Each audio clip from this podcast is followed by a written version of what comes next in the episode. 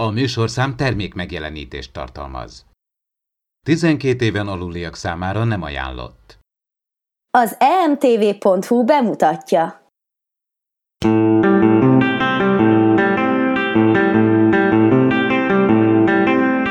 Impulzus Podcast. A fedélzeten Csaba, Attila és Dév.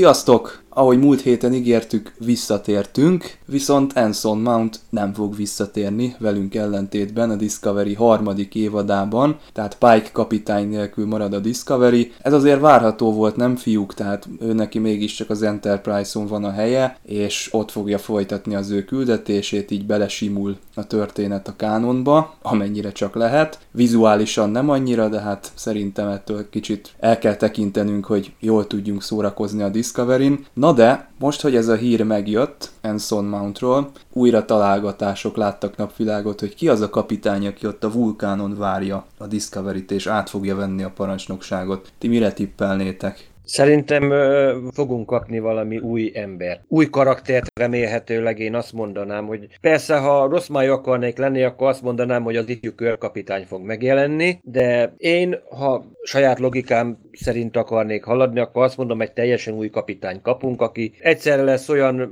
bevállalós, mint Rolka, és olyan hidegvérű, mint mondjuk Pike. De meglássuk. És ez mindig így rotálódni fog, mert ez is egy kérdés, ami nem hagyja hát nyugodni azért, a rajongókat. Hát igen, mert akkor azt mondanánk, hogy na most akkor tényleg, én szívem szerint azt mondanám, hogy akkor Szaru maradjon kapitánynak, és akkor tényleg akkor itt még akkor néhány év alatt itt akkor végig tudunk játszani, mert tényleg ő azért tényleg sokat fejlődött, meg sokkal kedvelhetőbbé vált az a karakteré, mint ami mondjuk akár az elején. Jó, hozzá kell tennem, hogy sose volt semmilyen ellenszemvemel irányába. Egy idegen számozású kapitány az eddig még úgy nem nagyon volt azért, az, ha a Star Trekbe belenézünk, hogy mindig általában földi ember volt a kapitány. Hát akkor most legyen egy idegen, aki nem emberi nézőpontból nézi a dolgokat. Pont ez kéne, tehát földi férfiak voltak javarészt, tehát Janeway kapitánya a ürekivétel, és, és ezt a vonat tovább lehetne vinni e, olyan merész irányba, hogy hát most ugye volt két hát karrierje csúcsán lévő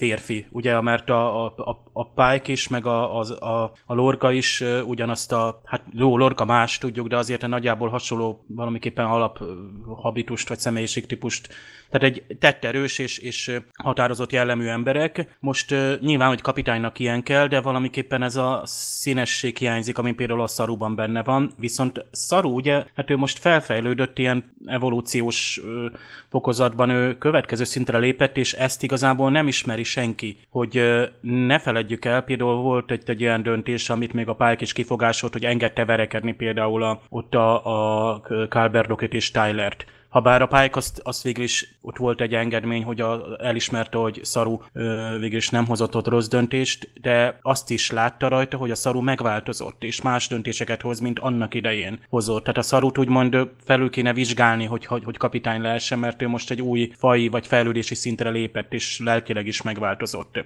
Aztán, hogy a vulkánon kivár minket, én például nem bántam volna, ha a, az, az Enson Mount nagyon jól adja a pálykot. Egyébként a Jeffrey Hunterhez is, tehát jól továbbfejlesztették, vagy ö, fel ezt a karaktert. Igen, el tudjuk képzelni, hogy ilyen volt, vagy ilyen lesz a Pike. De az se lett volna rossz, hogy az Anson Mount jön, és ő, ő belőle lesz, nem tudom, Stevenson kapitány, és, és, és, és ő lesz a végleges kapitány, egy jó színésszel, és egy hasonló jellemmel és mindenki hátraődött volna, hogy minden rendben. Nyilván akkor nem jött volna az a faktor, hogy most idegen legyen, vagy nő legyen a kapitány. Ugye egy szó volt Burnhamről is már, hát ugye az a perspektíva akkor viszont teljesen kiesik, tehát Burnhamnek van elég dolga, és tudjuk.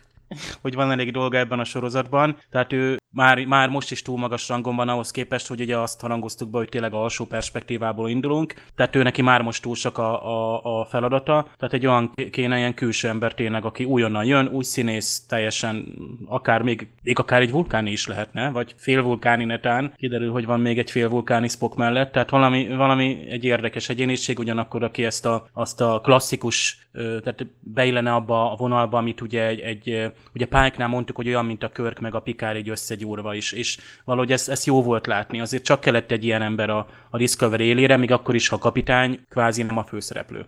És hát várjuk az egyesnek az újbóli felbukkanását, mert láttunk belőle pár percet, a valamelyik első epizódban, de azóta nagy a csönd, úgyhogy én azóta is azt prognosztizálom, hogy jönni fog az Enterprise, és valami közös bevetés fog történni talán az évadnak a végén.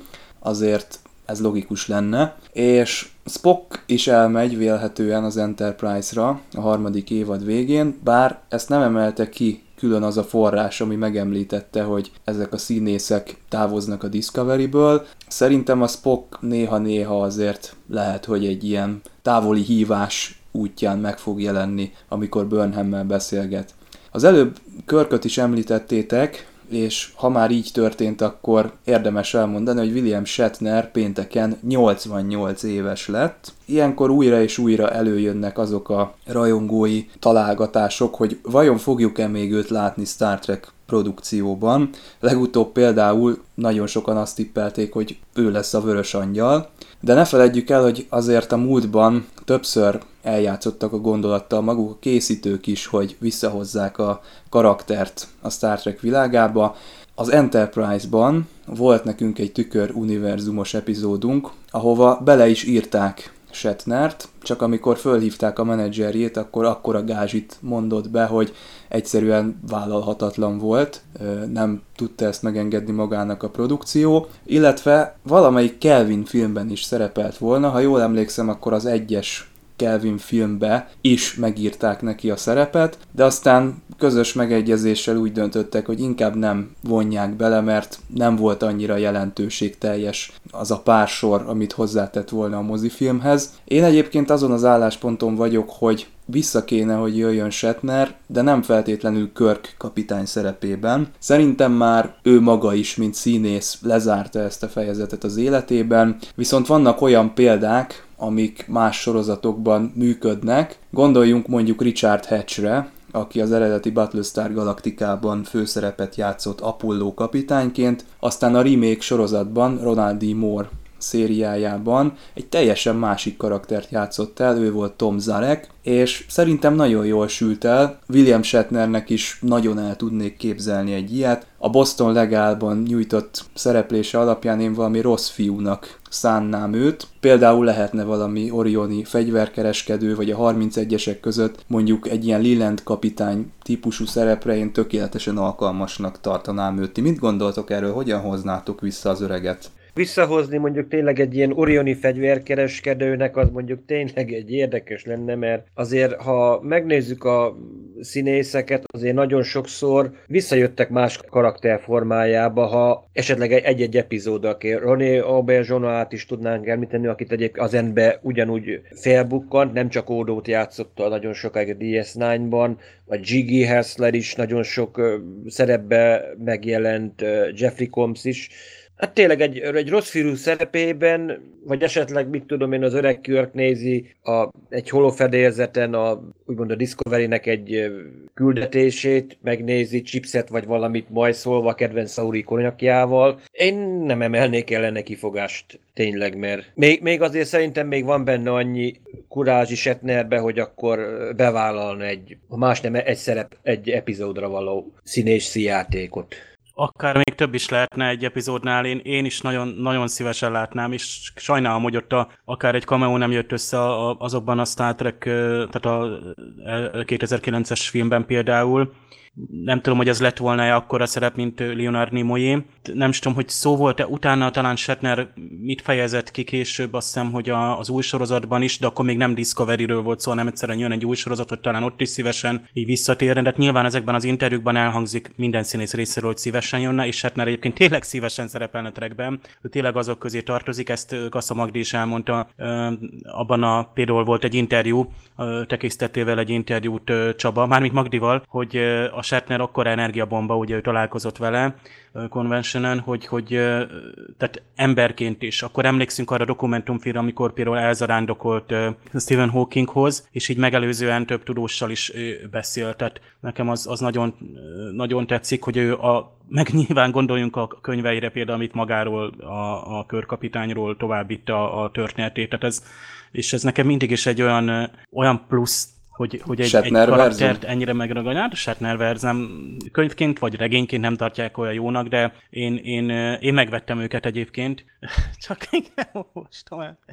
Hány kötetet írtam úgy? Legalább három vagy négy. Most nekem meg kettő van. Azt hiszem az egyik az a címe, hogy a visszatérés, a másik azt hiszem az a Spectral, az a szellem. A lényeg az, hogy talán a romulánok kavarnak, hogy ugye ott hogy Shatnert hát föltámasztják, vagy klónozzák, ott a Borg is, és még Janeway kapitány is szerepel, tehát ott a, a nyilván a, a Generations után játszódik, szóval Sőt, Ilyen rögtön kam... a Generation után, mert gyakorlatilag mert rögtön utána, Picard, igen, úgy, a faragó Én úgy van. emlékszem, bocs Dave, hogy közbevágtam, de, én de úgy jó, emlékszem, jó arról van szó, hogy a, egyből már megcsinálja a sírt Picard kapitány, és akkor Romulánok onnan sugározzák fel a holttestet, ilyen Borg technológiával újraélesztik, ja, hogy kettős ügynököt akarnak belőle, csak Körk kibújik a kondicionálás alól. Azt hiszem van egy tüköruniverzum, legalább egyet írt, ahol úgymond ő a császár, a Terán birodalomnak, csak valamiért ilyen palotaforradalom, vagy valami történik, és akkor ő a császár, és akkor a klingonokat és a kardasziánokat ilyen szövetségbe forraszta össze, és akkor velük segítségével hódítja meg tulajdonképpen a Terán birodalmat, hogy visszaszerezze a Érdekes. Én négy, négy vagy öt könyvre emlékszem, most így tényleg nem tudnám megmondani, hogy hányat, de ugye egy időben úgy belenézegettem, hogy tudjátok, a tüköruniverzumok a, nekem a fő témáim, úgyhogy így ezt annak idején próbáltam keresgélni magát a könyvet, de nekem nem sikerült beszerezni. Tehát ilyen cameo olyan lehetne, de ami nagy duranás legyen. Nekem például a, ugye vannak ezek a DC sorozatok, annak idén volt a Superman, Lois és Clark, arra biztos emlékeztek, egy, egy elég hangulatos Superman sorozat a 90-es években, Dean Kane volt ugye a, a Superman, és a Dean Kane visszatér már ilyen összesedő szakállal, mint a új Supergirl sorozatban a Supergirl Cara Danvers-nek a nevelő apja. Az eredeti 80-as évekbeli Supergirl-t játszó színésznő pedig, mint a mostani hát Supergirl-nek a nevelő anyja tér vissza. A nevelő anyja, mert ugye Supergirl máshonnan ö, származik. Tehát ilyen, valami ilyesmi stílusra gondolok, hogy valami jelentősebb figura legyen, ne csak egy valami Orioni kereskedő, annak se lenne rossz, és biztos, hogy a Shatner bevállalná, tehát valami nagy Akkor George Kirk legyen. lehetne Chris Hemsworth helyett. Jaj, Chris Hemsworth láttam a szellemírtókban, ne nézzétek meg. Az emtv.hu és az űrszekerek kapcsolatfelvétel napja programsorozatának együttműködő partnere az RTL Spike és a Direct Dub Synchron Studio. A helyszínt a Volt 51 Gamer Bar Octogon és a Pólus mozi biztosítja. Ünneped velünk a vulkániak 44 év múlva 2063. április 5-én esedékes érkezését a kapcsolatfelvétel napján. Április 5-én pénteken 15 és 21 óra között ismét űrszekerek közösség találkozó a Volt 51 Gamer Barban, a 6. kerület utca 51-ben, ahol a Star Trek sorozatok magyar hangjaival, tudományos és fantasztikus kerekasztallal, kvízzel, tombolával, tortával, cosplay versennyel és az űrszekerek közösségi flotta első küldetésével várunk. A műsorvezető Szóra Nórádi Erika és Tuvok magyar hangja Hol Nándor. A belépés ingyenes. Másnap, április 6-án szombaton 17.30 és 22 óra között pedig jön a ráadás. Nem is akármilyen, ugyanis megrendezzük az első űrszekerek mozibulit a Pólus Center moziban, a 15. kerület Szent Mihály út 131-ben, ahol a Star Trek kapcsolatfelvétel című mozi vetítésével, annak verkfilmjével, valamint a magyar hangokkal, tombolával és az első saját gyártású dokumentumfilmünk bemutatójával várunk. Bővebb információért és belépőváltásért a mozibulira látogass el a kapcsolatfelvétel napja.emtv.hu weboldalra. Együttműködő partnerünk az emtv.hu, az űrszekerek, az RTL Spike és a Direct Dub Synchron Studio. A helyszínt a Volt 51 Gamer Bar Octagon és a Pólus mozi biztosítja. Figyelem! A műsorban spoilerek bukkanhatnak fel.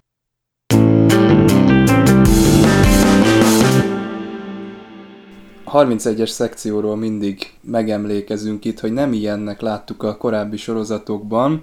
Attila erről írt egy cikket, ha jól tudom, akkor kifejtetted, hogy van különbség az egyenruhás alakulatok és a kémek között, és gyakorlatilag mi ezt fedezzük föl most a sorozatban. Igen, mert azt szoktam mondani, hogy a kémek nem viselnek se különleges jelvényt, se egyenruhát, kémek áruhába járnak. Ezt mindenki tudja. És ez alapján így próbáltam azért összehozni, hogy a 23. század és a 24. századi 31-es szekció között a különbség és a működési elveiknek a... Nagyjából próbáltam felállítani a parancsnoki láncot, ami van, főleg a 23. századira koncentrálva, mert jó, elismerem, sok logikai baki talál az emberben, benne, de ha végignézi azért a történelmet, azért talál benne példákat, előképeket a 31-es szekcióra, mert ez egy nem nagyon kutatott téma, hogy jó, 31-es, 31-es, de ugyan nem néztünk bele, hogy végül tulajdonképpen ők mit csinálnak, meg hogy hogy épül fel az egész, mert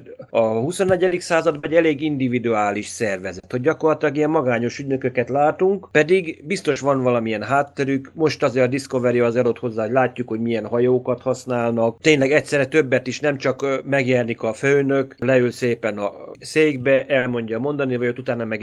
Itt tényleg bevetés közben látjuk őket. Érdekes színfotja a csillagfottában, mert most még hangsúlyozzuk, többször is egyébként az epizódokban elhangzik, itt még a csillagfotta egyik részlege, amelyet a csillagfotta admirálisai felügyelnek. Tehát még nem az a független ányék szervezet, amit majd a DS9-ba láthatunk. Igen, tehát ott mindig azt látjuk, hogy megjelenik az adott ügynök, és úgy eltűnik, teljesen eltünteti a saját maga nyomát, se hajó, se semmi, se transporter. Ez nagyon érdekes volt egyébként a DS9-ba ezt látni. Nyilván itt a Discovery is közrejátszik, hogy ez egy fekete ló, ez a hajó, és maga az a spórahajtó hajtómű is, meg itt mindig olyan dolgok történnek, ami egy idézőjelbe normális csillaghajón nem nagyon, úgyhogy talán ennek is betudható, hogy szorosabb a kapcsolata 31-es bevetésekkel, nem? Meg ne feledjük, hogy ők a 31-esek nem véletlenül érdeklődnek a, a Discovery-nak, nem csak a spórahajtóművön túl is, komoly érdeklődés mutatnak egyébként, mi történik a Discovery-n. Azért tudjuk, hogy azért Burnham miatt is érdeklődnek, a, a Vörös Angyal miatt is, és még ki tudja még mi miatt. Mert egyszerűen azért az, hogy most egy, egy egész hajót, sőt, azért láttuk azért Spock után egyszerre három hajót is után utána eresztettek, tehát itt tényleg itt a múltba kell visszamennünk egészen, a, ahogy majd látjuk a filmbe is, hogy vissza kell mennünk gyakorlatilag Burnham szüleinek a tragédiájáig, hogy egyáltalán megértsük, hogy mi is, mi kapcsolja össze egyáltalán a 31-eseket, Lilendet és magát Burnhamet.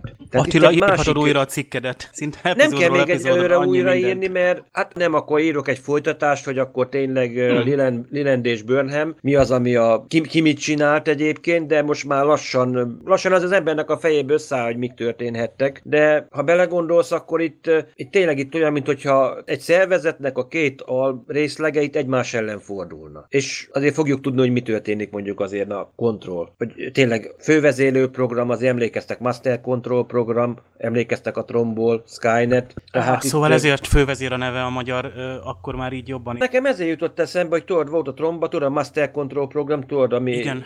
Dillinger alkotott, hogy nekem utána ez jutott eszembe, hogy tényleg hát de ugye azt ezt mondjuk ezt nem értem, kellett hogy... volna, tehát ahogy te is írtad ott a cikkben, hogy javasol, tehát az Igen. gyakorlatilag egy tanácsadó szervezet, vagy gépezet, vagy nem is tudom. Érdekes, itt a Tyler megint egy ilyen okosságot mond, hogy a, a, ez a jövőbeli AI, tehát ez a, ami ugye az angyalt követi, az gyakorlatilag a kontrollnak a jövőbeli változata, vagy egyik verziója. Tehát a kontroll, aki fölfejlesztette magát, ha bár nem szerezte meg az összes tudást az EIRM-től, hanem csak talán 25%-ot, de akkor ezek szerint, ha lineáris az idővonal, vagy nem tudom milyen fajta időutazás szemléletet nézünk, akkor a kontroll valamennyi adatot megszerzett, és tudjuk, hogy kontroll még él, és élni fog. Akkor azt honnan tudjuk ö... egyébként? Mert itt azt mondták, hogy hát szétlőtték. A... Hát az, nem figyelj, szemvizsgálatot tehát... végzett rajta. Nem tudom. Tehát, hát azt tudom. nem tudom, mi történt, ezt tőletek figyelj, akartam megkérdezni, azt... hogy mit látunk ott, amikor kiszúrja a szemét. Hát ott egy szemvizsgálatot látunk egyébként, hogy Lilennek ott egy szemnézé bele, és akkor egy szemvizsgálat, mint a Men in black be, csak itt nem az már javították, most a szemét ö,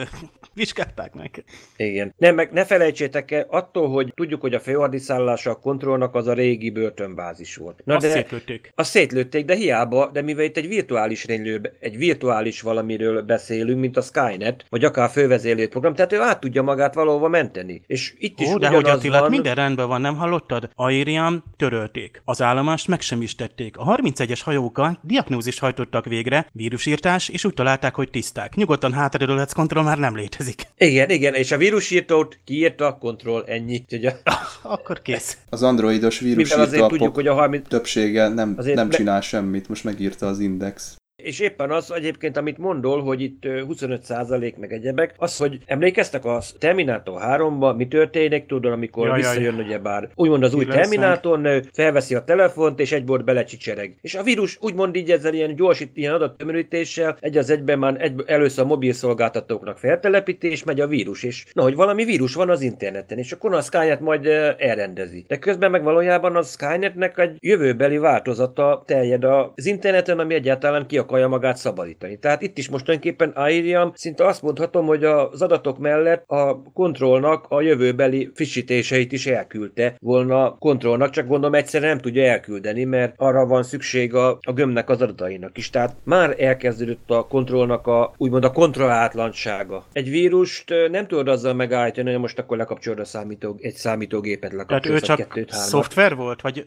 én szívesen láttam volna kontrollt, így fizikai, mondjuk csak egy gépet mutattak volna, hogy ott van, mert fizikailag ott volt azon a régi börtön 31-es rendszerében a kontroll annyira benne van, hogy azt nem lehet így fizikailag most már szétlőni. Figyelj, meg a Ezért 31-es naivitás, hogy rendszeréből bármikor át tud menni. Végre. Meg akkor figyelj, át tud menni, úgymond azt mondom, nyilvános szerver, a föderáció arra, akármelyik kommunikációs állomásán egy, valamelyik számítógépébe bele tud bújni. Tehát Igen, és az Airiam egyébként ott hát szegényt fölnyitották, és láttuk, hogy hát ott én emberi agyat láttam, nem nagyon mertem oda nézni, de ugye tehát ő neki a kibernetikus bővített rendszereit hát fertőzte meg úgymond a kontroll, és amúgy szép, tök szép ugye az, az, a- az a jelenet, hát nyilván nagy, nagyon gyönyörű, hogy ott a búcsúzás, és Detmer mondja, hogy ez az augmentáció, ugye a Detmer, tudjátok, akinek oldalt a szeme, őnek is valami szemimplantátum van, tehát hogy nem csökkentettek minket ezek az augmentációk vagy bővítmények, hanem gyakorlatilag egy új embert mutattak fel. Na most a, egyúttal pont egy sérülékeny ember, hiszen akkor behatolhat valaki úgymond digitálisan, tehát ilyen parazitaként, és letelepedhet úgy, hogy ö, befolyásolhat téged akár a motorikus funkcióidat is, ahogy Airiamnál megtörtént. Ott elhangzott az is, hogy amikor van ez a briefing, hogy a, van ez a jövőbeli intelligencia, aki a jövőből jött, és ugye hát ő vette rá az Airiamot voltak éppen, hogy a, a, a szférának az adatait kontrollnak küldje, hogy a kontrollt fölfejlesz hogy aztán a kontrollból legyen a jövőbeli intelligencia. Tehát megint ez a, tudjátok, hogy visszamész és megmented magadat, vagy ez a nagypapa paradoxum, aztán a Spock említi is, bár azt már ugye Burnham-mel kapcsolatban. Pike is kimondja, hogy Burnham akkor végül is ön saját magát mentette meg. Igen. Túl korán kimondták az Ja, epizódba, túl- hogy igen, Burnham az. igen. Itt lehetett sejteni, hogy lesz ebben még egy twist, nem? nagyon jó helyen, és, és ugye ezt vártuk, és el is hittük, és én azt gondoltam, ez így jó is, végül is ez az egész sorozat a bőrnemről szól, nem is baj, végül is pont el tudtam képzelni, meg nagyon sok teória ugye erre mutatott, és utána jött aztán a főcím is, és akkor ugye az ember elgondolkozott, hogy na, akkor te vagy az a, nem is tudom, mit mondanak rá, hogy gyakorlatilag őt, neki a szignatúráját fedezték fel ugye ebben a Daedalus projektben, vagy nem is tudom, hogy jönnek rá, mert végig Tilly jelenti be, azt hiszem, hogy te vagy az, a, az aki... mm, Igen. Aztán a Carver meg is erősíti. szignatúrát, és a tiéd volt, és, és ö, azt hiszem ott jön a, a főcím, és azután jön egy ilyen nagyon jó, megint külső felvétel a Discovery burkolatáról, és ö, ugye ez csak megint elterel a néző figyelmét, hogy ilyen nagy dolgot mondtak ki, és ezért nagy csattanó az epizód vége, mert egyszerűen nem sejted, én nem olvastam sehol, és senki nem mondta volna. Hát azt én sem sejtettem, hogy a Drót és- című sorozatból fog jönni az egyik főszereplő, a Sonja Szón nevű színésznőről van szó egyébként, meglepődtem nagyon, mert először én azt hittem, hogy ez a Future Burnham, tehát hogy ő így megöregedett. Pont. Én is egy öreg bőrnem, egy pillanatra a frizurájáról azt hittem, hogy a kislány lesz, hogy esetleg talán az anyja bedugta ebbe a kibernetikus izébe, és akkor mondjuk ez hülyeség lett volna, de erre a kettőre tippeltem, hogy hát bőrnem, persze, hogy bőrnem, csak mondjuk megöregedett, vagy valami más. Biztos, hogy tök más bőrnem, és még a bőrnemnek az arcán is ezt láttuk, hogy meg, meglátja az öreg önmagát, tudjuk a visszajövőbéből, hogy ilyenkor vagy elájulunk, vagy az univerzum összeomlik, és, és, és amúgy tök bejött volna az, tehát semmi baj nem lett volna azzal a bőrnem a vörös angyal, és ő elkezd utazgatni az időbe, és megmenteni a galaxis, mert a Spock is mondja, hogy a bőrnemnek a egész személyiség profilja ilyen, hogy óriási felelősséget vesz magára. Most itt nyitottak egy hatalmas szálat, itt egy plotot föl kell építeni, hogy a bőrnem anyja is ilyen önfeláldozó-e, nyilván akkor valószínűleg, nem hiába a bőrnem is olyan, meg amúgy volt ott egy logikai rés, és a bőrnem is megkérdezi, hogy ha én vagyok a vörös angyal, meg én vagyok a vadász, meg a üldözött is, no lényeg az, hogy miért nem mondtam el magamnak, vagy miért nem, tehát hogy mondjam, ez a, azért lett volna egy paradoxon, hogy a bőrnemet két percre kiteszik annak a mérgező levegőnek, mert akkor a bőrnem tudja, hogy ki fogják tenni és ez csak egy teszt, akkor a vörös angyal nem fog jönni megmenteni, mert ha bőr nem a vörös angyal, ő emlékszik rá, hogy őt tesznek vetették alá, és nem valódi szituációt. Én, én mondjuk azon gondolkoztam, hogy egyáltalán mi történt most itt a Vörös Angyallal, mert most itt nagyjából nekem mondjuk azt tetszett az az elgondolás, hogy na akkor hogy tudjuk szóra bírni a Vörös Angyalt, ejtsük csapdába, és tényleg itt most láttunk egy, egy hogy Liland kénytelen volt konvenarvilális nyomására is gyakorlatilag egy összefogni pálykékkal, hogy igen, valahogy bírjuk szóra a vörös angyalt, és fennáll az a lehetőség, hogy bizony nem, nem ő fogja kihallgatni, és nem ő neki fog a kezébe kerülni a vörös angyalnak az a technológiája, mert láthattuk azért szinte a semmiből azért Stamets elég jól levezette, hogy a vörös angyalnak a, hogy működik a ruhája, és hogyan lehet mondjuk az egészet semlegesíteni, és tényleg egy elég jó csapdát állítottak. A... Attila, ne haragudj, most ezt megkérdezem már meg, amikor a Stamets beszél a Vörös Angyalról, lehet, hogy én rosszul értettem, majd amikor magyarul nézzük, hogy olyan, mintha a Stamets azt mondaná, hogy a vörös angyal, tehát vasember, ki a vasember? Tony Stark. De mi a vasember? Tony Stark plusz a páncél együtt a vasember. Mi a vörös angyal? A páncél, mert a Stamets teljesen úgy írja le, és még feliratot is néztem, hogy a vörös angyal nem más, mint az az eszköz, az a szút, ami gyakorlatilag lehetővé teszi, hogy ilyen mikroféregjáraton keresztül utazzon a viselője az időben. Tehát a vörös angyal nem személy, hanem valamilyen eszköz vagy találmány, amit ugye a bőrnem szülei fejlesztettek, ugye, úgy a klingonok időutazásos expert, tehát izé, kísérletei ellen, tehát ez is egy óriási nagy, tehát itt a Liland így egy-két mondattal olyan hatalmas sztorikat nyit föl, hogy hihetetlen, de akkor csak egy kérdés, hogy a vörös angyal az a viselője, vagy maga az ember, aki viseli a páncélt, vagy együtt, és bárki belebújhat, vagy... Ö... Hát szerintem ez úgy van, hogy a, a Daedalus Project. Így van. Van a Project Daedalus, ami a 31-es szekciónak a projektje, és külső megfigyelők, akik látták a, ezt megjelenni, ezt a személyt, ők vörös angyalnak kezdték el hívni, azt hiszem először a Spock, tehát ez a vörös angyal, ez csak egy, egy külső szemlélő által ráragasztott ilyen megnevezés jobb hiány, mert ugye most derült csak ki, hogy mi ennek a, a projektnek a valódi neve. Oké, okay, akkor itt a Liland, amit elkezd megint ez a hatalmas sztori, hogy 20 évvel ezelőtt a klingonok az időutazással kezdtek kísérletezni, tehát elindult egy ilyen, mint a USA-szovjet holdverseny, vagy ugye az űrverseny a 60-as években. Ha azt mondanák ebben a pillanatban a CBS, hogy erről csinál egy sorozatot, akkor azonnal előfizetnék, nem tudom, bármilyen szolgáltásra. Kérdés, hogy milyenek azok a 20 évvel ezelőtti klingonok, lehet, hogy többszörös elragyásak, vagy teljesen simák, most mindegy. De ez a Daedalus projekt, és akkor gyakorlatilag a 31-es szekció úgymond a tudom tudományos agytrösztje a csillagflottának, tehát hogy gyakorlatilag legnagyobb tudósok oda mennek, és tehát mihelyt valami ilyen jelentős dologról van szó, hogy időutazás, klingonok, tehát egy főellenség nagyon félő, hogy megnövekszik, akkor a technológia által egyébként nem tudom elképzelni a klingonokról abban a korban. Tehát főleg amikor tök ma, mammog és rituális szavalatokat mondanak, akkor nem tudom elképzelni, hogy 20 évvel ezelőtt az időutazással kísérletek a klingonok, de ez Ezt az Enterprise más. már megindokolta az egyik rész részbe, hogy ugye nem csak harcosokból állnak a klingonok, hanem ott vannak igenis a, a bírók, az ügyvédek, meg minden.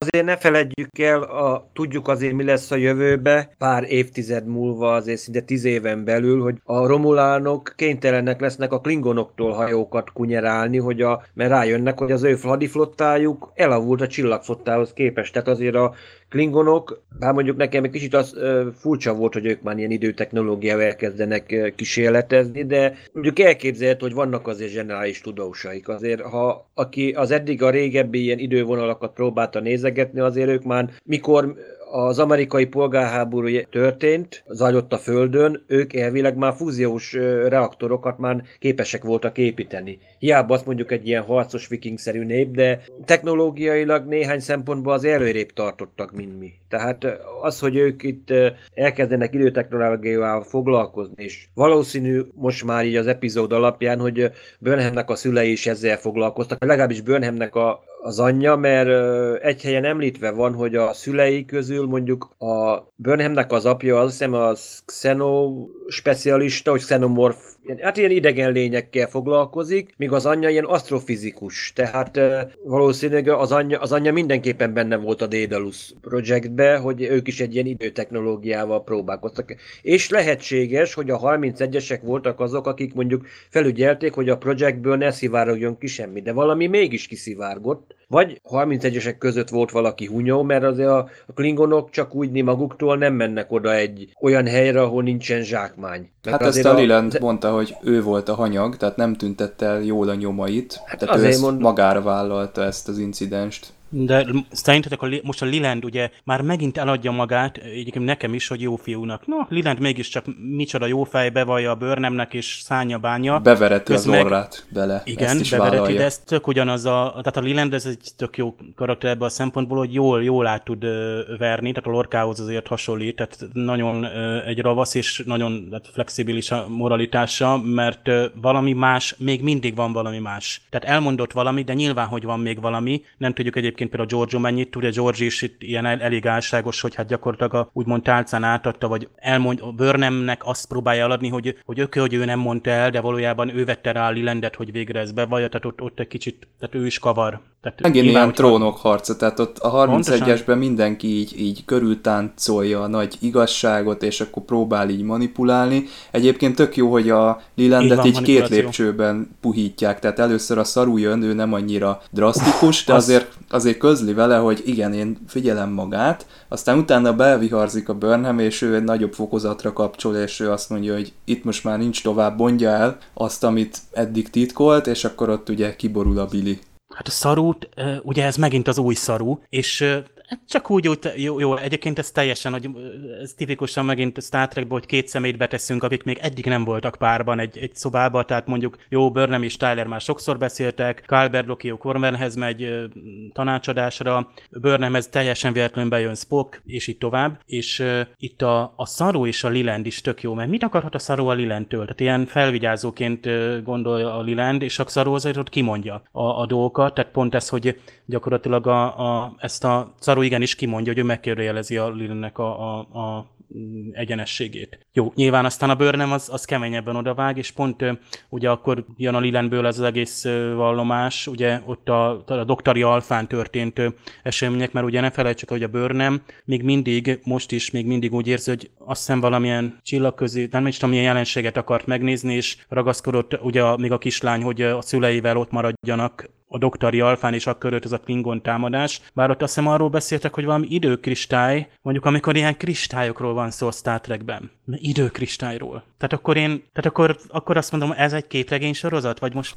de aztán a izének a kezén is az volt, nem? Tehát ott, vagy az valamilyen... Hát is időkristály volt a kezén egyébként. De valamilyen betazedi anyag. Nem, nem, valami, nem, hanem nem? csak arról volt szó, hogy Tyler mondta, hogy a betazeden is a bankot egy időkristályal sikerült egyáltalán ott betörnie, hogy többször végigjátszott az egészet, hogy megszerezzen kódokat, mindent. Tehát nem azt a kristálytől valóna máshonnan szerezte, csak ott használta van már az, korábban. Az Orioni kereskedelmi állomás, amit ugye láttunk az évadzáróban is, mintha arról beszélt volna itt Liland, hogy onnan hozták ugye az öltönyhöz, a, a vörös angyal, hát szerkezethez, vagy szkafanderhez, vagy nem tudom. Tehát, és a klingonok ugye rájöttek erre, és aztán ugye az ifjabb Liland, ugye túlságosan, hát akkor még egy nem volt akkor a felelősség benne, és akkor nem tudta megvédeni a, a Burnham szüleit, és akkor töri be az órát. Egyébként itt nagyon érdekes, a Liland azt mondja Burnham szüleiről, vagy lehet, hogy az anyjáról, hogy ő ugye zseniális asztrofizikus vagy mérnök, és hogy azt hiszem, hogy a, a Burnham szülei azon a véleményen voltak, hogy a technológiai, tehát a, a nagy mértékű, vagy váratlan, erőteljes technológiai ugrások, fejlődések, azok nem természetesek, hanem időutazás által jönnek létre. Csak ezt nem fejtette ki. Tehát itt így bedobálnak ilyen dolgokat, amik ugye Star Trek azonnal fölkapja a fejét, és, és nem tudod, hogy most ez mi. Ezt, ezt szeretném többet tudni, és vagy tovább olvasni, mert... Ezt össze is kötötték. Láttátok a Voyager epizóddal, az időutazós Voyager dupla epizódban pont ugyanez elhangzik, hogy azok a nagyobb technológiai ugrások, amik itt az emberi történelemben vannak, azok az időutazásnak köszönhetők. Tehát ez nem a egy Starling. Hát lásd, igen, a Chronovex. A 20. századi komputerforradalom az nem véletlen volt, hanem pont, hogy a lezuhant, tehát ott az időhajó, ami lezuhant, és hogy a Starling az meg a ifjú Starling a 60-as években ugye megszerezte, és egy tech céget alapított. Akkor még egyébként ilyen Microsoft másolat volt, ez a, most már ilyen szerintem Elon Musk másolatot csináltak volna a Starlingból. De mondjuk érdekes egyébként, hogy az Orioniaktól szereztek itt bizonyos anyagokat, és azért tudni kell, hogy ebbe az időben azért a Klingonok meg az Orioniak azért elég jó kereskedelmi, meg egyéb szövetségben azért voltak egymással, tehát előfordult, hogy akkor a klingonoknak valaki sugott az orioniak felől is, hogy nem volt azért nehéz nekik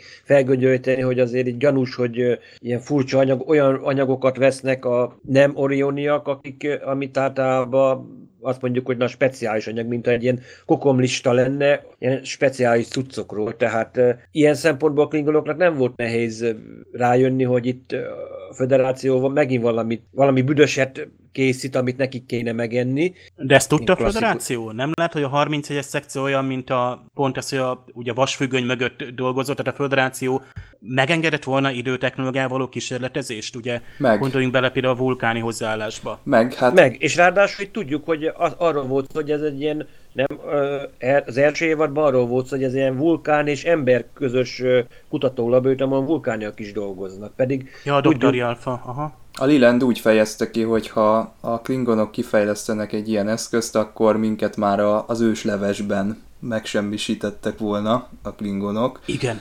Ez a lényege, hogy itt szó szerint minden a győzteség. Az ellenséget ki tudod, még a megszületése előtt ki tudod törölni. Tehát ha De ez Paul hatalmas Anders... felelősség, meg, meg gondold meg, Igen. akkor van a vörös angyal, akkor az elkezd utazgatni, most oké, okay, hogy itt, itt személyesé tették, hogy ugye mindig ott jelenik meg, ahol a bőr nem veszélyben van, és akkor hozzákötődik. Egyébként azt mostan, hogy, hogy a vörös angyal, jó, akkor a bőrnemnek az édesanyja, tudja, hogy a lánya a múltban veszélyben van. Most ezt honnan? Elolvassa történelmkönyvet, vagy észrevesz egy változást az idővonalon? Tehát olyan, ez a technológia annyira Na ezt hatalmas, én se tudom. hogy... Tehát elvileg meghalhatott Honnan volna tudja, Burnham, hova kell menni? hiszen nem, nem, nem lesz nagypapa paradoxon. Hát itt szerintem itt már újraélesztés volt, tehát ez a sugár, amit belelőtt a bőrnembe, az már valami, hát, hát nagyon... Igen, újraélesztő sugár. Tehát nem csak vonó sugár volna a spóra, nem tudom, univerzumban. Jó, mondjuk a szerencsére, hogy nem játszok el még egyszer. Érdekes a ruhája ennek a nőnek. Én úgy látom, hogy ez valami olyan exosuit, amiből így anyagtalanná válik, amikor ő így kijön belőle, aztán megint megszilárdul, tehát ez valami... Én tényleg azt hittem, hogy ez valami future technológia, tehát valami 29. századból származó cucc. Én nekem ezt nehéz elhinni, hogy a 31-es csinált egy ilyet. Nem biztos, hogy maga a 31-es, mert arról van szó, hogy a 31-esek felügyelik. És mondjuk a vulkáni technológiáról nem sokat tudunk, csak azt tudjuk, hogy száz évvel korábban azért még jócskán megelőztek, megelőzték a földieket. Tehát én azt mondom, hogy bármi lehetséges, főleg azért a jövőbe is, és nem tudjuk, hogy nem-e gyűjtöttek be valahol valamikor a föderáció olyan technológiát, amit erre tudnak építeni. Azért most se tudunk mindent tudással, azért... tehát a százer éves tudást hordozott. És azt ugye elvileg...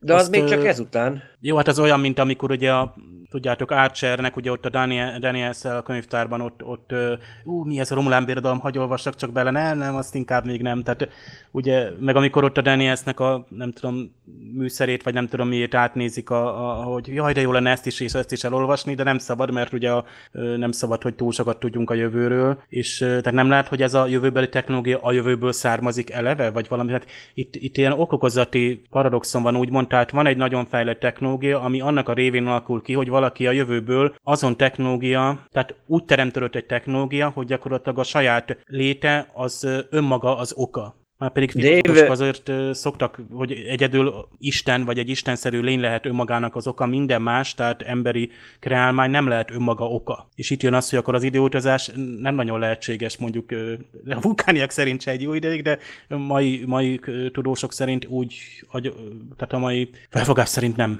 Dave, csak annyira szeretnék az emlékeztetni, mondjuk 1980-ban azért nem tudtuk arról, hogy létezik olyan, hogy DARPANET. És utána azért tudjuk, hogy 20 évvel később gyakorlatilag az internet, tehát a civil internet már létezett azért nem tudjuk pontosan, hogy miket fejlesztenek most a jelen pillanatban, és akkor se tudtuk, tehát, és ráadásul a technológiai fejlődés az egy gyorsul, azért ne fedjük ez a... Vannak dolgok, amiket mondjuk elméletbe leírnak, hogy ezt meg lehetne csinálni, csak nincs hozzá olyan gyártókapacitás, nem tudjuk az egészet úgy miniaturizálni, azt a hozzávaló technológiát, mert energiaigényes, olyan számítás, számítógépes kapacitás kell, ami nem áll rendelkezésre, tehát uh, itt folyamatosan azért gyorsul a fejlődés, még akkor is, ha most már nem annyira látványos, mint, mint azt mondom mondjuk 20 évvel ezelőttihez képest. Itt szerintem lehet, hogy megvoltak már itt valamilyen kezdetleges időtechnológia, lehet, hogy már lett volna, csak most nekik sikerült valahogy minél tüzen, hogy egy, egy, egy ruhába, vagy, vagy pedig még valami másba is, mert azért, ha megnézitek, ott be kellett zárni az átjárót, azért a 31-es hajó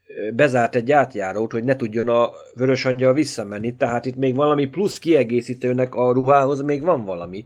Egy ilyen nem? gumiszalagról beszéltek, így, tehát úgymond valami visszarántja a vörös angyalt, vagy ott tartja, úgymond, tehát folyamatos kapcsolatban van abból, azzal az idővel, ami, amiből elindult a jövőből, úgymond csak ide ugrik tehát rögtön vissza is ugrik, tehát valami visszahúz ezt, azt hiszem a Stamets fejtegeti valamelyik megbeszélésen, hogy, hogy igazából ő neki tehát egy ilyen horgony köti Mint össze volt azzal a DS9-ba. idősikkal, és valami membrán védi, vagy nem is tudom mi, gyakorlatilag így stázis sugarakkal kell, azért vannak ezek a nagy parabolatányérok, azzal fogják meg ugye, hogy itt ragadjon. Nem lehet áthatolni rajta, hogy az úgymond védi, és azzal tudta tulajdonképpen Igen. gyűjtni a bauloknak is a energiamezejét, hogy azzal, hogy érint, érintkezett, az övé volt a nagyobb energia. Tehát valahol, vagy lehet, hogy egy ilyen, idő, ilyen időn kívüli térben van. Mert... Ö, igen, tehát ideiglenesen ott valami védelem alatt van. Ami, hát ilyen időfluxusban. Hát, hát ez a, a mikroféregjárat pont az, ugye tudjuk a, a csillagkapunál is a, a féregjáratoknak a, a tulajdonsága, hogy gyakorlatilag ott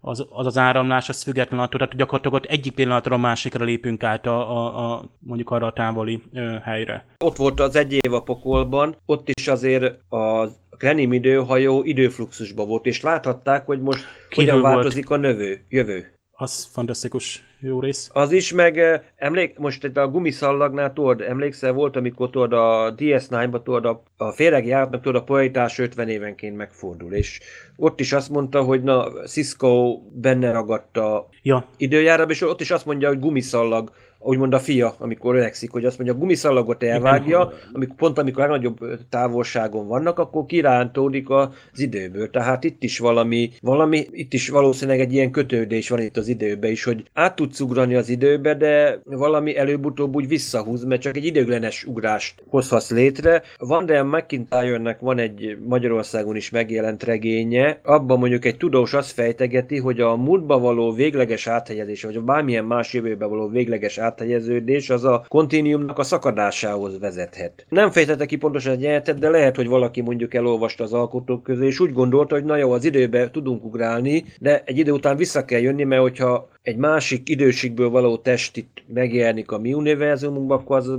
felbojdít, át tudja szakítani a téridő egyensúlyt. Tehát akár még ez is benne lehet a pakliban. Teljesen logikus. Egyébként a jövőből jön, tehát hogy itt ránéztem, a, nem sokat láttuk ugye itt a, a, a bőrnem anyukáját, de itt voltak éppen ő annyira azért szerintem nem idős, tehát még ő szerintem inkább a múltból jön. Nem Ugye, lehet, szerint... hogy onnan kezdett el utazgatni? Figyelj, lehet, hogy valószínűleg, amikor a klingonok ugye megtámadták a létesítményt, ő felvette a ruhát, és akkor ő elkezdett ugrálni. Tehát ő a múltból, és nem tudni, hogy most akkor közben ő hányszor jelent meg, mert tényleg, ahogy láttuk, hogy azzal csalják elő, hogy a Burnham veszélyben van, hát akkor biztos akkor az vörös angyal meg fog jelenni. És itt ki tudja, hogy most akkor az ugrásnak, most hanyadik ugrásnál jelenik meg maga a Burnhamnek az anyja. Hát Tehát még itt mondják, a második, hogy négy ugrás, ugrás hátra van, vagy mert azt hiszem hét jelzés jelent meg, vagy nem is tudom, tehát ott, ott próbálják összekapcsolni a logikát, hogy mi az a variáns, ami miatt a vörös angyal néha megjelenik, néha nem ezeknél a, az eseményeknél. Ott ugye volt a Terralizium kolónia, vagy a, a Tehát mindazok a helyek nyilván, ahol a Burnham tényleg életveszélyben Mondjuk az, volt. az, az új érdent azt nem értem még most se egyébként, még ezután se, hogy oda miért kellett ugrani, hogy, mert az, az, az ott nekem ott valahogy kiesik. A többit azt meg tudom magyarázni, ott a, bauló, a baulokat, akár a baulokat, vagy akár melyiket, de ott nem értem, hogy most a, direkt meg kellett menteni azt a kolóniát. Azért hagyott ott jelzést a vörös angyal. De ha a Michael Burnham saját maga van veszélyben, vagy ő is veszélyben van, akkor megjelenik a, és, és beavatkozik a vörös angyal, bár itt ugye az egész bault ugye leállította, tehát itt, itt tehát igazából először ahhoz kötik, hogy aki, amikor valaki veszélyben van, akkor jelenik meg, és, és ugye akkor, meg ugye a ifjú Burnham megmentése az is ugyanaz, hogy ifjú Burnham veszélyben volt, és ugye az aszteroidán is veszélyben volt, ugye a pilot epizódban, és ugye erre mondja egyébként Spock, hogy ez a nagypapa paradoxon, mert ugye, ugye önmagát menti meg voltak éppen, már ha Burnham lenne, vagy lett volna a vörös angyal. Amúgy meg ugye Spock agyegyesítést hajtott végre, ott ő rájött volna talán, hogy a Michael Burnham az, vagy már annyira megváltozott volna. Na mindegy, hát mivel nem ő az, tehát, tehát így, így arra nem jött rá Spock. Mondta a Spock, hogy miért nem jött rá, ezt már nem tudom visszaidézni, hogy miért, de Ja, volt rá igen. magyarázat. Tehát, hogy nagyon nehéz volt, ott azt hiszem a, az az egy egyesülés nagyon nehéz volt. Igen, a, csak a, annyit látott, hogy ő egy ember, és innentől kezdve teljesen le volt árnyékolva az ő valódi személye. Igen. Egyébként ezek a parabolák, amiket említettetek, nem véletlenül a Shenzunak a transporter szobájából transporter származnak? helyiségéből ott körben, és akkor itt a if, ifjú Burnham, és amikor a, még akkor ilyen tógában jön a, először Igen, a Shenzhen, ami akkor mondja is, hogy ott a, nem is tudom, milyen vertikális Vertikális sugárzók. Sugárzók, hogy az már elavultnak le. számít, igen. Igen, hát most jól meg lehetett ezt csinálni úgy, hogy alkalmas legyen egy vörös angyalnak az elkapására. Ez kicsit ilyen szellemírtók megközelítés, amit itt a végén látunk.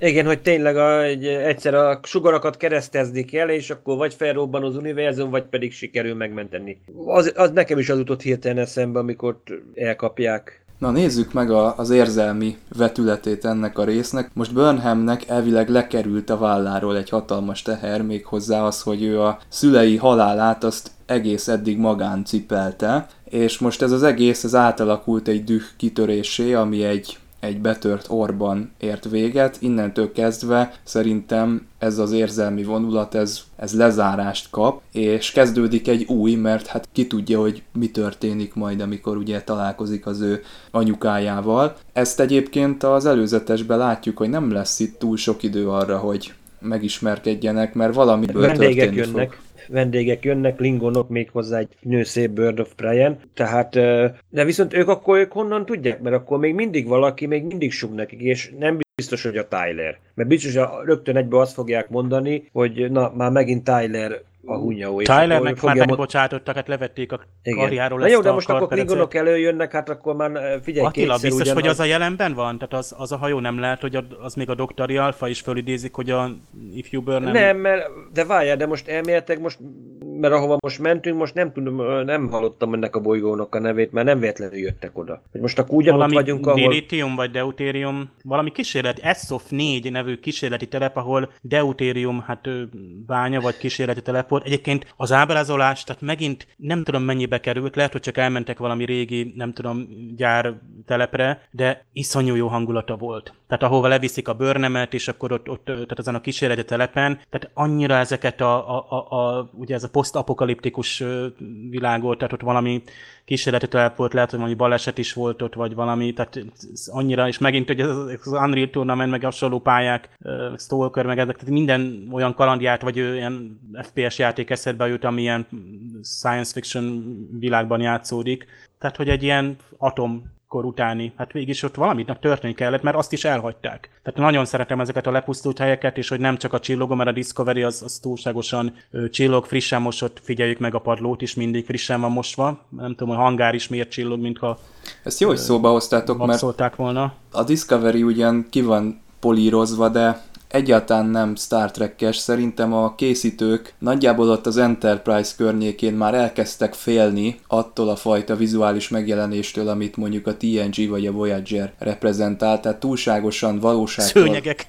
Így van, ilyen valóságtól elrugaszkodott, utopisztikus, Na meg, a, meg világos... azok a virágálva, ládák, na, én attól örültem Igen, mindig. az Enterprise-ra bezárták őket inkább egy ilyen tenger alatt járó környezetbe, és azóta inkább a, én úgy veszem észre, hogy ilyen Star Wars-os kinézetet kezdenek el a készítők inkább erőltetni mindenféle tekintetben. Csak az Orville az, aki bevállalta azt, hogy tényleg igen, akkor nézzen ez úgy ki a jövő, mint ahogy a 80-as években elképzelték a jövőt vizuálisan, és szerintem ez bejött, tehát itt a Star Trek egyik legnagyobb hibájának én azt érzem vizuális szinten, hogy nem vállalja magát egyszerűen, és ebből adódnak a legnagyobb viták, ugye, hogy itt a kánonba illik, nem illik a kánonba. Nyilván a rajongóknak is ki kéne törölniük a fejükből ezt, hogy most nem úgy néz ki valami, ami a, mint az eredeti sorozatban nézett ki, mert így nem fognak tudni jól szórakozni, hogyha állandóan azt várják, hogy 2019-ben miért vannak ekkora eltérések, viszont a készítőknek meg nem kéne azt hangoztatniuk, hogy ez mennyire jól beleszinkronizálódik a kánonba, mert nem. Tehát szerintem annak kéne lennie a mondásnak, hogy ez egy 2019-es Star Trek sorozat, ami az eredeti sorozat idején játszódik, de nem fog már úgy kinézni, mert már mások a, az elképzeléseink a jövőről. De ez egy zárójel. Nekem egy dolog van egyébként ebbe a képi látványvilágban, amit a Discovery-nél hogy furcsa, hogy ha nagyon megnézitek, itt általában mindig a, a kéknek a különböző ányolatai dominálnak, akár a külső képeknél is, hogy nem látol annyira olyan, színeke, olyan általános színeket, mint mondjuk a, akármelyiket megnézed, akár a Deep Space Nine-t, a Voyager-t, a TNG-t, tehát ö, olyan egy, egysikú kék, még úgymond bent is, hogy kéknek kék-kék ányalat hátán. Hát, jó, Ez a stiffy kék, tehát a tévéken is szokott lenni ilyen árnyalat, ilyen kiemelt Igen, de az, hogy mind- árnyalat, minden és akkor a kék- kéket szoktak kiemelni. Szerintem direkt azért, hogy hideg legyen a, a, a nem tudom, De az, hogy tényleg ilyen hideg színskála. színek, ez valahogy, nem tudom, e- nekem ez, ez volt egy- egyébként az elejétől olyan Hát meg furcsa. a kabinok is, Egyébként- ugye a Spock is mond a Burnham, Discovery, Burnham nem, meg igen. a nem Tilly laknék ott. közös kabinja, az, az is hogy néz ki. Tehát lehet Hát látni, ilyen, hogy ilyen fé, mint, mint, mint, egy, mint egy fém, fém doboz. Hát most pontosan, tehát ezt, ezt látjuk. Egyébként megnéztem egyébként, hogy hon vették fel ezt a jelenetet. Egyébként Oh, Torontóba. Ez valamilyen állomás volt, nem tudom, mi Azt hittem, ez hogy valahol Csepelen, vagy valami elhagyatott gyártelepen. én is majdnem, reménykedtem, majdnem. hogy Mondom, ezek szerint Toronto Ezt- környékén barangolunk, tehát akárhol járunk, akár a, igen. akármelyik idegen bolygón. Mondom, mindig- ez nem tudom, ez valamilyen, nem tudom milyen állomás, mert van generátor, vízműállomás lett volna, vagy nem tudom micsoda. De elég nagy terek, tehát ezek, ezek jók, egyébként kellnek ezek a, a nagy terek, tehát most már ugye nagy képernyőkön nézzük, és akkor így azért, tehát tényleg ugye Discovery az moziszerű, még ne felejtsük el még mindig, és azért ez a tizedik rész, ez ilyen, nagyon ilyen évadzárós hangulatú volt, ugye itt, itt nagy találkozások vannak, egyébként tök jók ezek a rövid párbeszédek, itt, itt végre mindenkit kielégítenek, hogy, hogy beszélgessenek már egymással, mondjuk a, a teszem azt vegyük elő, a Hugh Calbert többször előjön, és, és, és nagyon jól előjön, mutatják, hogy azért még civilben van, de már ugye, tehát orvosként is tevékenykedik. Tehát itt jelzik nekünk a készítők, hogy ő szeretné szeretni mondjuk azt a meccet, meg úgy szeretne visszatérni az előző életébe, de nem tud. Mi lesz ennek a feloldása vajon ennek a helyzetnek, hogy ő így, így egyszerűen nem tud mit kezdeni az új életével? Hát tudjuk, hogy elköltözött a szomszéd kabinból, hát itt előbb-utóbb le kell nekik egyébként ülni komoly, komoly beszélgetésre. Tehát én azt még várom, hogy itt valami történik Hát amit a, esetleg. a Giorgio, azt nem tudom úgymond miért tették bele. Jó, a Giorgio-nak ez a stílusa, ez, ez hozzátartozik. Tehát ott elkezdett össze-vissza beszélni, hogy a Stametsnek a tükörényéről, meg, meg tehát ott az fölösleges volt. Szerintem a nem jó a Giorgio karaktere, életem- nem konzisztens. Ah. Egyszer ez itt próbáltak itt poén rendes a behozni. Burnhammel, egyszer meg tényleg ez a ugyanaz a karakter, mint aki a tükör univerzumban volt, és Nyers, valahogy a kettő így nem... mókos. Igen, igen, és a kettő így valahogy furcsa. Tehát amikor a Burnhamtől így elbúcsúzik, meg minden, az azt úgy nem tudja a néző komolyan venni, mert nem jó. Sajnos én is azt hogy mondjam. Nem jó volt, egy picit én vártam, én vártam volna egy picit meghatóbb, vagy egy picit érzelmesebb lett volna. Elvégre Bőr nem mentette meg az életét, tehát most is ez lehet, hogy azért itt lehet, hogy utoljára találkoznak, tehát uh, Spocktól is egy, hát jó, most ez nagyon bonyolult, mert ugye Spock és Bőr nem, akkor ez volt egy nagyon nagy pont, ugye, ö, és nagyon, tehát a, a, a Spock, én nem tudom, valami miatt én ezt a Spockot teljesen el, elfogadtam, talán azért, mert jól, jól megírták a karaktert, föl sem merül bennem, hogy most ez a nem animo és nem a mert ugye foly- nagyon jól viszik a cselekményt, tehát végre jól írnak. Egyébként azt hiszem, a, hát az író mondjuk egy írópáros volt, viszont a rendező, az a rendezőnő volt, aki majd a Pikás sorozat pilotját rendezi. Hanel Culpepper Köszönöm szépen. hölgy. Igen, ő fogja a dupla Picard pilotot is rendezni. Jó, jó, volt. volt az epizód ebből a szempontból, Igen. tehát jól feszesre vágott. Picit sok jelenet volt, de ez inkább az írók, hogy mindenki, nem mindenki kapott egy-egy, még a Nán meg a, a bőr nem is kapott, de az is tök jó volt, hogy azt is kimondták, hogy igenis, amit kellett, meg kellett tenni, a Nán megtette, ettől többet nem kell beszélni róla. És félperces jelenetet, általában ezt szoktuk mondani, hogy miért nem, miért nem száll erre rá a Discovery több időt, de látjuk most ezt csinálták, hogy mindenki találkozott, Burnham és Tyler, Burnham és Spock, tehát mindenkinek volt itt ideje, még Sarut meg Lelandet is összerakták, de itt már picit sok, meg 48 percünk volt csak, tehát viszont a Burnham és a Spock, tehát az edz, eleve a Burnham és az edzőterem. Tehát ott, ott látod, az, az, az, egy külön, nem is tudom, hogy új helyszín volt-e teljesen, és a Burnham, ugye Spock bejön, egyébként nem azért, hogy kivéküljön nyilván, ugye, hogy, hogy a Leland nagyon fog örülni, hogy a óra helyett most a Poli Uletán volt résztesed előnyben, és a Spock még ki is mondja, hogy szívesen. Tehát ez a Spock sokkal emocionálisabb, meg emberibb, ugye, tehát itt megelőzi azt a, tehát itt valahol a, a Cage meg a A The Man Trap későbbi eredetes között. mentrep közötti Spock, és most itt, itt kimond egy olyat, hogy azért szívesen látta volna, vagy végignézte volna, hogy a bőr nem ugye a földre teperi a, a mm, Lilandet, és, és innen indul gyakorlatilag egy ilyen ebből a, a, a hát megint látja, hogy Burnham az emóciójában van bezárva, és az a logika, mert Burnhamben azért egy erősen azért dominál a logikus gondolkozás, hogy ez most pláne cserben hagyta mind a kettő, és akkor így, így gyakorlatilag kialakul egy olyan párbeszéd fordul, vagy úgy fordul közöttük a, a dolog, hogy azért voltak éppen ez a megbocsátás kijön, hogy most ez túl korai, vagy kellette, igazából nem rossz, mert ha végig ezt a dacos spokot látjuk, ezt a hűvös hideg, aki ugye a bőrnemet egy kicsit azért ö, lekezelte, az múltkor az egy nagyon erős párbeszédük volt ott a sakkozásnál. Itt ö, így gyakorlatilag ez szerintem jó volt, szépen csendesen minden ö, teátrális ö, túlzás nélkül kivékülnek és kész.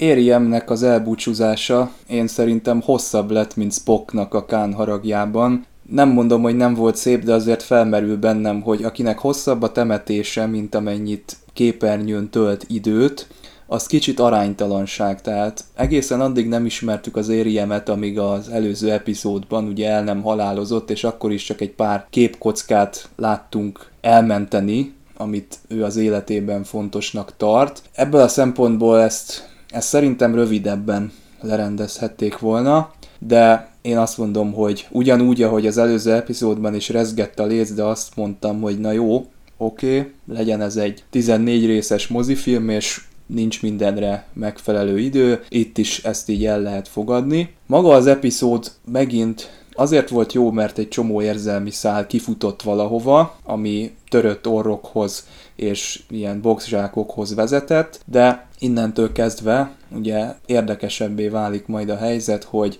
mi történik majd Burnham anyjával, miért jönnek ide a klingonok, és hogy ö, hogyan fog ez a kontroll ügy is lezáródni. Én nem mondom azt, hogy teljesen megértettem ezt a, ezt a kontroll részét a sztorinak, többször visszatekertem itt a magyarázásokat. A Discovery-ben egyébként legtöbbször az fordul elő, hogy minél jobban magyaráznak valamit, én annál jobban nem értem, de egyébként nem baj az időutazással kapcsolatban, én azt az álláspontot képviselem, hogy nem teljesen probléma, hogy nem látjuk át az egész történetet, mert akkor megőrülnénk, hogyha teljes egészében ezt nekünk meg kéne érteni. Minden esetre kíváncsi vagyok a folytatásra, és mindig azt mondom, hogy várom már, hogy mikor érkezik vissza az Enterprise, változatlanul izgatott vagyok emiatt.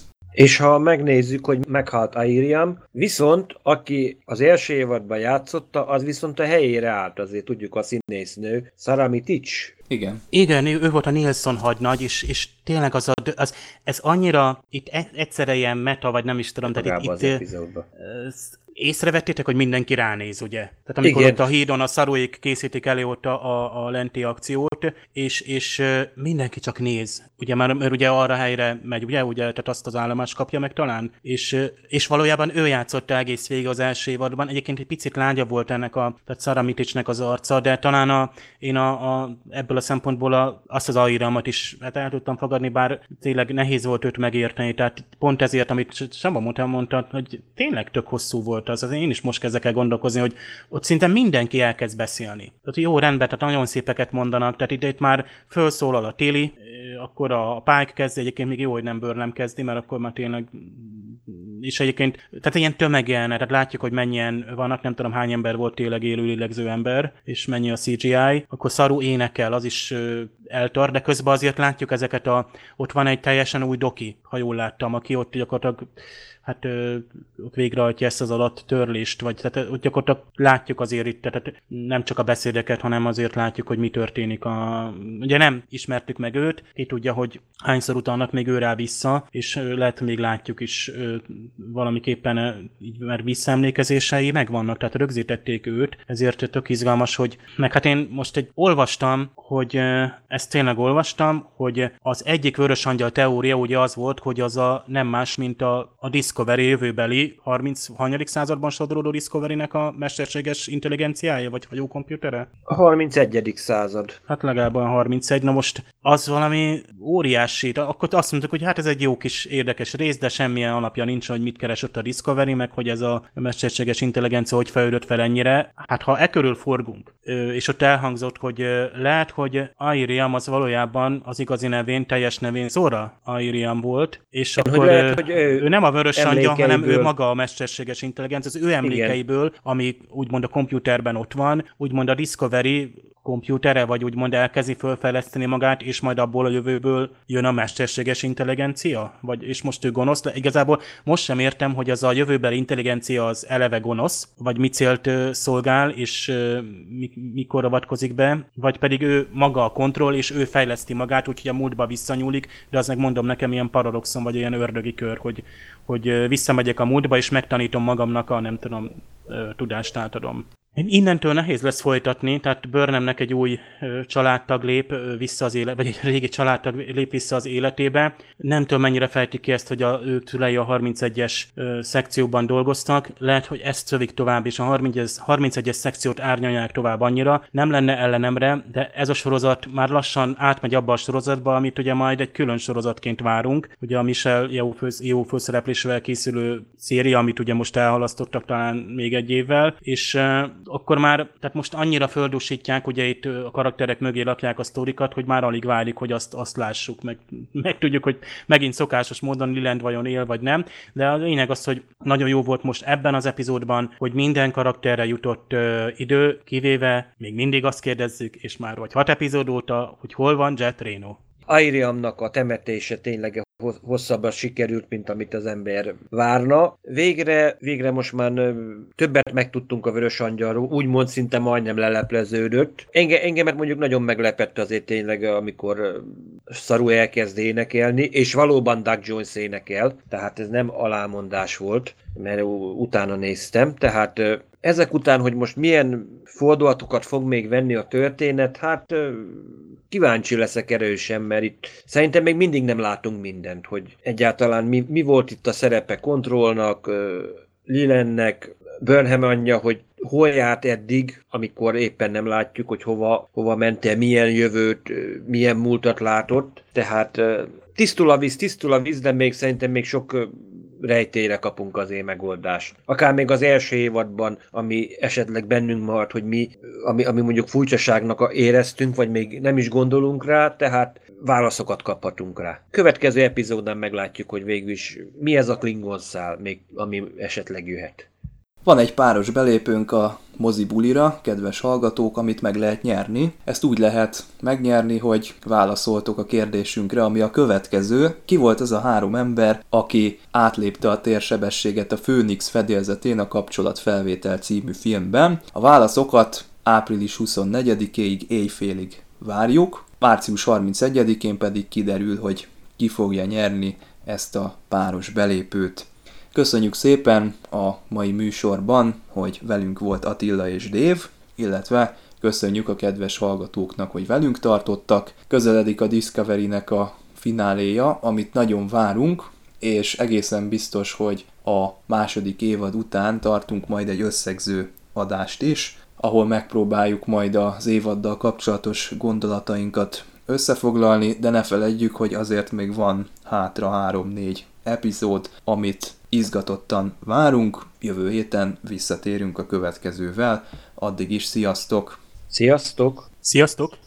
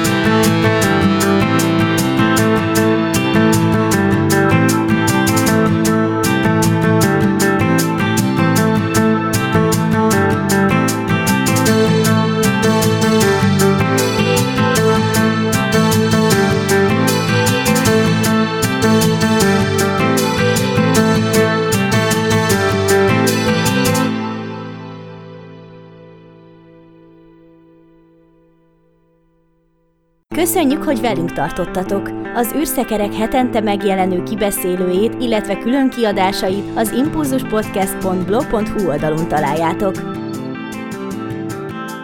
Az emtv.hu megbízásából készítette az Impulzus Produkció. Produkciós vezető Farkas Csaba.